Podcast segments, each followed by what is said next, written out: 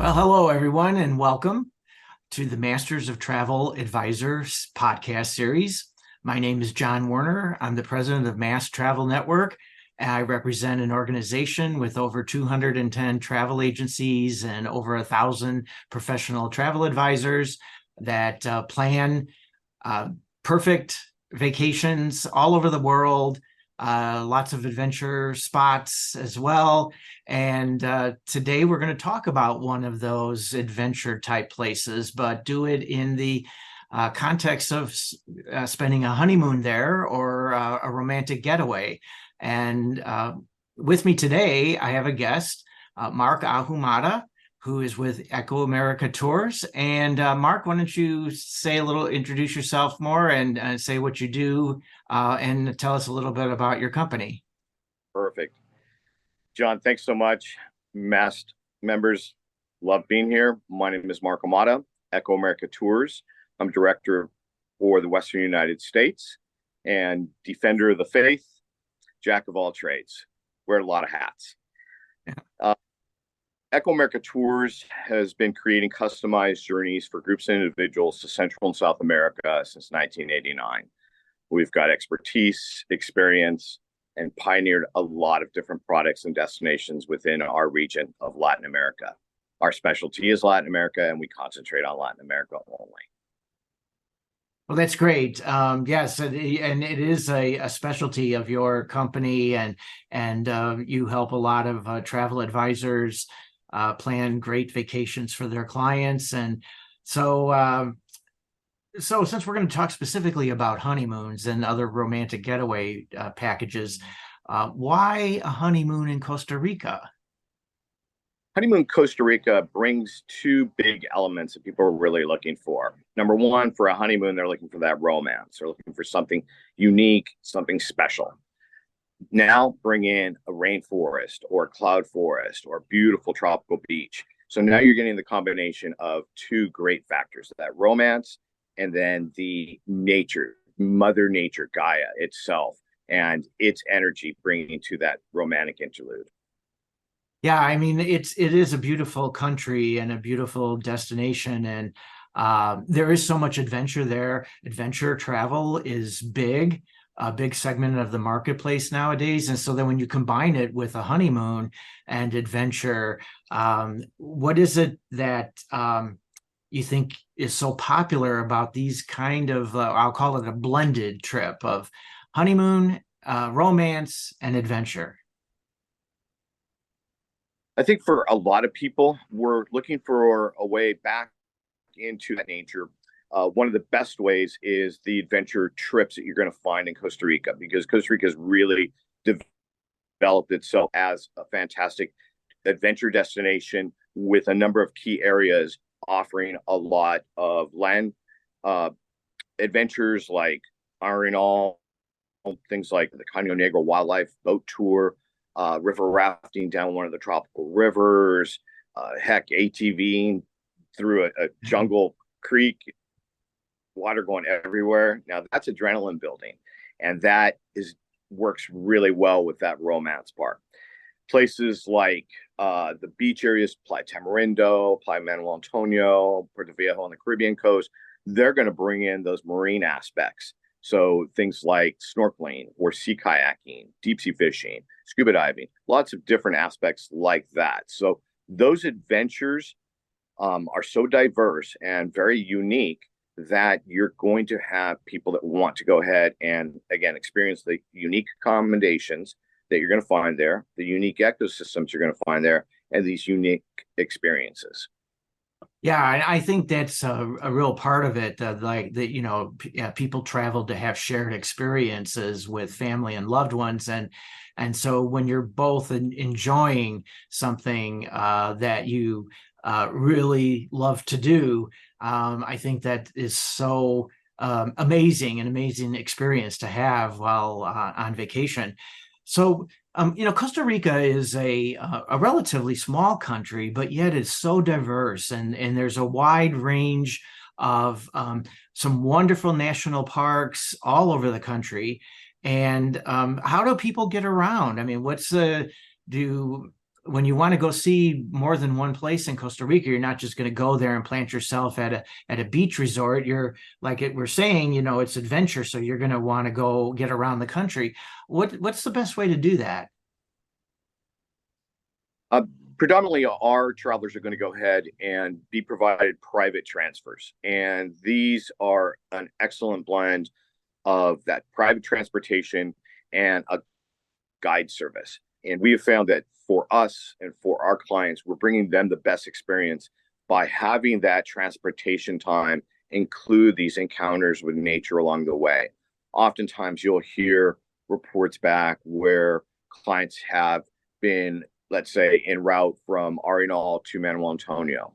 So they end up cutting uh, off the main highway down to Manuel Antonio, going up a little ways, and then hiking up into a beautiful cloud forest waterfall. Mm-hmm. Those are the kind of come along the way. Uh, the driver slash guide is driving them from point A to point B, and there's a troop of howler monkeys there. He's going to stop. They're going to mm-hmm. check those. So we're adding again unique experiences, stacking those unique experiences, really with a, a romance or or a honeymoon getaway. We're talking passion, and now we're talking passion and adrenaline and excitement with these unique yeah. experiences yeah it's it's a perfect combination and uh, you know even though the the infrastructure in costa rica is um, is is pretty good um, but you're it's still you're traveling through remote areas and rural areas and to have a guide uh, and a driver somebody that can take you around i mean the roads are narrow and winding and they twist and at night there's you know there's no lights it's pitch pitch dark. So, um, you know, you do need somebody to uh, guide you and, and take get you from place to place. Plus, the fact that the bonus then is what they know when they see something in nature. Like You mentioned the howler howler monkeys. You know, that's just a great um, uh, addition to um, what what they do for you. So the um, a lot of the most popular packages that I've seen your company um, uh, design include Arenal volcano. Why do you recommend this park? The Arenal area as a whole, uh, you've got the Arenal volcano, perfectly conical volcano, um, smoke emanating from the top, uh, lava coming down at certain times uh, during eruption periods. It's it's again a unique experience and a unique location. You've got the majestic Arenal volcano, you have a number of hot springs that are associated with it. You've got a number of, different rainforest and cloud forest areas nearby. And because of this, this is what people started visiting was the volcano. And we kept adding in different adventures along the way. So it became this mecca for adventures. Uh, and allows people to come into the country and really do those, uh, be it adrenaline filled adventures like a zip line or whitewater rafting, to something that's much much more serene uh, like a wildlife rescue center visit uh, close encounters with those those uh, those animals that are there being rescued and returned back into the wild uh, something like a coffee or chocolate experience. So you've got a wide variety of different experiences and adventures excursions to be done from that area. And because of that it's a great location to spend three nights four nights uh, giving yourself yourself a number of days to go ahead and enjoy half day experiences or full day experiences. Yeah, very, very true. And um, also, uh, a few minutes ago, you uh, mentioned Manu- uh, Manuel Antonio uh, Beach and the park, and and then there's Tamarindo Beach. I mean, there's all, all very uh, many famous beaches. But what right. is the difference? Let's just say between Tamarindo and Manuel Antonio Beach. Um, I could get really technical and start talking about the ecosystem that they, they each lie within because they they are different. Um, that's probably a good place to start because it gives them slightly different feels. Um, along the Pacific coast, essentially half of the Pacific coast and northern half is a dry tropical forest. Uh, it's green and lush during the uh, green season, and then during the dry season, uh, the, tree, the trees uh, leaves turn brown. They'll drop their leaves. The grasses will turn brown. It becomes a dry ecosystem. Um, it's not that verdant, lush expectation of a jungle you'd find during that dry season, but there's no rain. The weather's fantastic. So that's why a number of the beach destinations ha- have ended up there. Playa Tamarindo started off as a surf town, um, bringing in a lot of young people and a lot of active people. And as it kept growing, more activities and more young people kept coming until it became an actual developed town. So you can stay right in town, have access to a ton of different restaurants, uh, great beach right in front, a ton of terrestrial activities, a ton of marine activities to do from there. So you've got that area, and that's one of numerous beaches and beach towns in the northern Pacific coast. As you move south along the Pacific coast, you'll transition into a humid tropical forest, which is that green and lush forest that we all envision in our minds, that jungle. Uh, and that's where Manuel Antonio sits. So it's green and lush year round. It doesn't have that seasonal change because it's not a dry forest. The dry season doesn't affect it the same way. So it's green and lush. Um, Manuel Antonio is different in that the town of Quepos, which is adjacent to the national park, protected area, is they're, they're differentiated. And there's essentially a giant hillside that comes into the ocean from separating the town of Quepos and Park of Manuel Antonio. This is where most of these hotels will be located. So they're all built up within the jungle. Uh, so many different people have come back from from trips to Manuel Antonio where they open up the curtains of their room and out their window is a, in the tree is a sloth. Or my personal experience of just having a troop of spider monkeys, which are about six to eight inches tall, cinnamon colored, little monkeys, and they found my balcony as a freeway off ramp from one tree to another tree, and they would use it. It was super cute the first morning when a hundred squirrel monkeys went across mm-hmm. my balcony. Uh, by the third morning at 5 a.m., when 150 squirrel monkeys went across the balcony, it sounded like a parade. So, those are the kinds of encounters you find when you've got these hotels set within this jungle atmosphere. Um, yeah, it sounds amazing. Uh, what an experience to, to see that. There, again, there's so many cases of animals being in and around the hotel areas. Um, the Park of Manuel Antonio is such a great protection zone that the animal population has exploded and really moved out from this this arc of safety out to within the local area. So those hotels do have uh, a ton of sloths, uh, different uh, spider monkeys, squirrel monkeys. You're going to find uh, iguanas uh, as you're walking to the restaurant across the path. You'll big three foot iguana, you know, mm. Prehistoric iguana is there, and you'll scamper away. But it, these are the kinds of encounters you're going to get in Manuel Antonio. Yeah, really cool. Um, so yeah, we're looking at some of the pictures of the uh, lodging uh, amazing hotels and lodges. Um, tell us, and, uh, walk us through a couple of these properties. This this one that we're looking at now. Uh, what what is the name of this property and where is it located? By the sea in Manuel Antonio. Uh, so it's a very small boutique property. Um, one of the things with Manuel Antonio is that very few of the hotels are on the beach itself. Most of them are higher up, set up into the jungle with amazing views of the Pacific, um, and then transportation down to the different beaches of the Manuel Antonio area.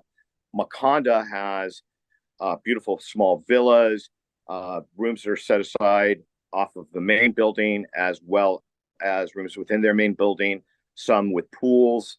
Uh, I believe there's some some uh, illustrations of some of the pool rooms, and again, these boutique properties predominate most of Costa Rica except for the Pacific Northwest coast. And that's where you're going to find the large all inclusives and the larger properties. Uh, but most everywhere else will be 100 rooms or less, more often than not, 40 rooms or less.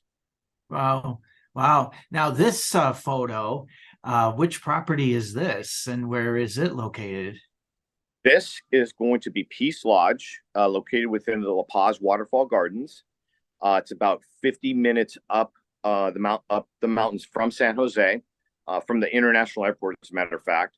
Uh, so it's very, very close. It's one of my favorite properties and actually has one of my favorite rooms in the entire region outside of Costa Rica, almost all of Central America. Um, the hotel itself sit there's there's the room. That's going to be your deluxe room. Wow. And at the River Rock fireplace out on the on the uh, patio. You're going to find a hammock. You're going to find a pat in the corner, a patio jacuzzi, rock jacuzzi. Uh, it looks out over a gorgeous rainforest valley with a series of waterfalls working their way down the the the river, uh, the La Paz River in the La Paz Waterfall Garden. Um, back in the bathroom, which is gigantic, a greenhouse roof. Uh, you've got an uh, essentially an outdoor shower inside this gigantic bathroom. So it's going to be a, a, a rock waterfall outdoor shower. You've got another jacuzzi bath. You've got foliage, plants everywhere. Again, you've got the sun um, glass, uh, uh, greenhouse glass uh, roof. Uh, it's a great place for uh, a massage. Have one of the massage uh, artists come into your room after you're hiking for the day and Mhm. give uh, both a couples massage right in that beautiful room or bathroom, I should say. Um, but overall, this particular uh, lodge, again, very small, boutique property, higher end. Um, just all the details are well, well taken care of. Uh, sister property is the Springs in Arenal, another beautiful boutique high end hotel. Um, but the big draw is again this La Paz waterfall garden, this this jungle lined area of just beautiful cascading waterfalls, a whole series of them, um, as well as the butterfly uh, conservatory that's there, the wildlife rescue center that's there, um, the uh, serpentarium that's there. So they've got a number of facilities at the La Paz Waterfall Gardens in association with the Peace Lodge, which is on site. Yeah, it's gorgeous. And I can see once you're there, I'm sure people feel they, say to themselves, we don't want to leave. It's uh it's such a looks like it's so uh, peaceful and just um truly gorgeous. Over Um, the years, can we stay here longer? Is it possible? Can you cancel? The, I'm, you know, Yeah. no, I'm I'm, sorry. There's no availability after date. This Yeah. And how many So, rooms that at this property then? This this property has how many rooms? uh this about twenty to thirty rooms. Ah, Not big at so all. It doesn't take take much to uh, be sold out. That's for sure. That's it's amazing. No, Um, that and, and Yeah. Um, so, um, you know, what should travelers expect uh, when they travel around Costa Rica and they go through the small towns and the remote areas and everything? What are they going to see, and what is their, you know, enc- encounters with the um, the people who live there and and um, that sort of thing? the Costa Ricans, or as they call themselves, ticos. Ticos or ticas. Ticas for the girls, females, ticos for the boys. Uh, or ticos as a general. Uh, the ticos are gracious and hospitable hosts. They love their country. They want to share it with you. Um, you find that outside of the, the capital city of San Jose and its large uh, cities there in the Central Valley, be they Cartago or Alajuela. Um, outside of those areas, once you start getting into the countryside, you are going to find the real Costa Rica. These are uh, people often uh, of the earth, a lot of farmers, um, campesinos, and in the Central Valley and adjoining hill and areas, that's where most of the coffee's grown. Once you start getting down into the coastal plains, um, the towns get smaller and the villages get smaller. Um, funny thing is, every town, every village has it's as it's almost a central plaza is a soccer field, and then a church on one end, uh, the the city administration building on the other end, and definitely a bar or two on the other end. So the road goes right by. So that Yeah. that's like a, and the people are amazing. There's they're as I mentioned, very gracious hosts. uh, so many stories of people um, not exactly sure where they're going. Maybe they've rented a vehicle and they've gotten lost and they are asking for directions. And instead of just giving them directions, they'll actually say, Follow me. And they'll take mm-hmm. them to that location. Okay, now you take this road and go that way. So those, yeah. that's the kind of hospitality.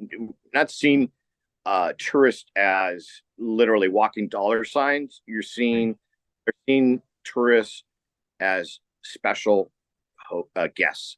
Yeah. And they as best they can. Yeah, it sounds like uh, they definitely are gracious hosts and uh, very proud of where they live and and they they want to show uh, they want to show it to you and so um, again well let's talk about cuisine and culinary experiences because that's a big part of everyone's trip uh, and they always ask about uh, great places to eat and what to eat and what are the local uh, specialties and so on. Uh, what can you tell us about all of that? Okay, um, cuisine is developed and it it doesn't have that spiciness you would associate with food from Mexico. Um, and yet it doesn't have a large indigenous influence uh, like other countries in Central America. So mo- most of its influences come, culinary influences has come from the United States and Europe as a whole. Um, presently, it, it, the big thing really is the the the fruits and the exotic fruits. Um, there's mm-hmm. so many um, exotic fruits that many of us have never even tried, and they look like they came from Planet X in the multi universe, but they're they're from Costa Rica and they've grown off the tree there. Besides the papayas and the pineapples and uh, those types of things that you're going to find everywhere, tropics, you're going to have an abundance of these. What's also happened is as Costa Rica has developed as a tourism destination, you have so many expats that live in Costa Rica from all over the world um, that many of the tourist towns, be they Quepos near Manuel Antonio, Tamarindo, Playa Coco, um, even in and around La Fortuna in the Arenal volcano area, any of those areas where there's been more uh, development, you're going to get these restaurants that have been established by a couple from Rome serving Italian food. Uh, mm-hmm. Uh, one of my favorite places in Manuel Antonio is the Sushi House, and mm-hmm. this is a a, a guy a, a guy a, a, sushi chef from Japan, came to Manuel Antonio, loved it there, uh, surfed a ton, and said, "Hey, this is where I want to live and stay." And now he's got a super crowded sushi place, Japanese food, right on a Quepos. That's the type of story and the type of experience you're going to get with with the different types of cuisine. The natural cuisine is going to be very Costa Rican influence, something like a casado, which is a meat, a protein, be it chicken or steak, always rice and beans. Uh, one of my favorite additions to the rice and beans is going to be a, a sauce called sauce Lizano, almost like a little bit of a green curry type of taste.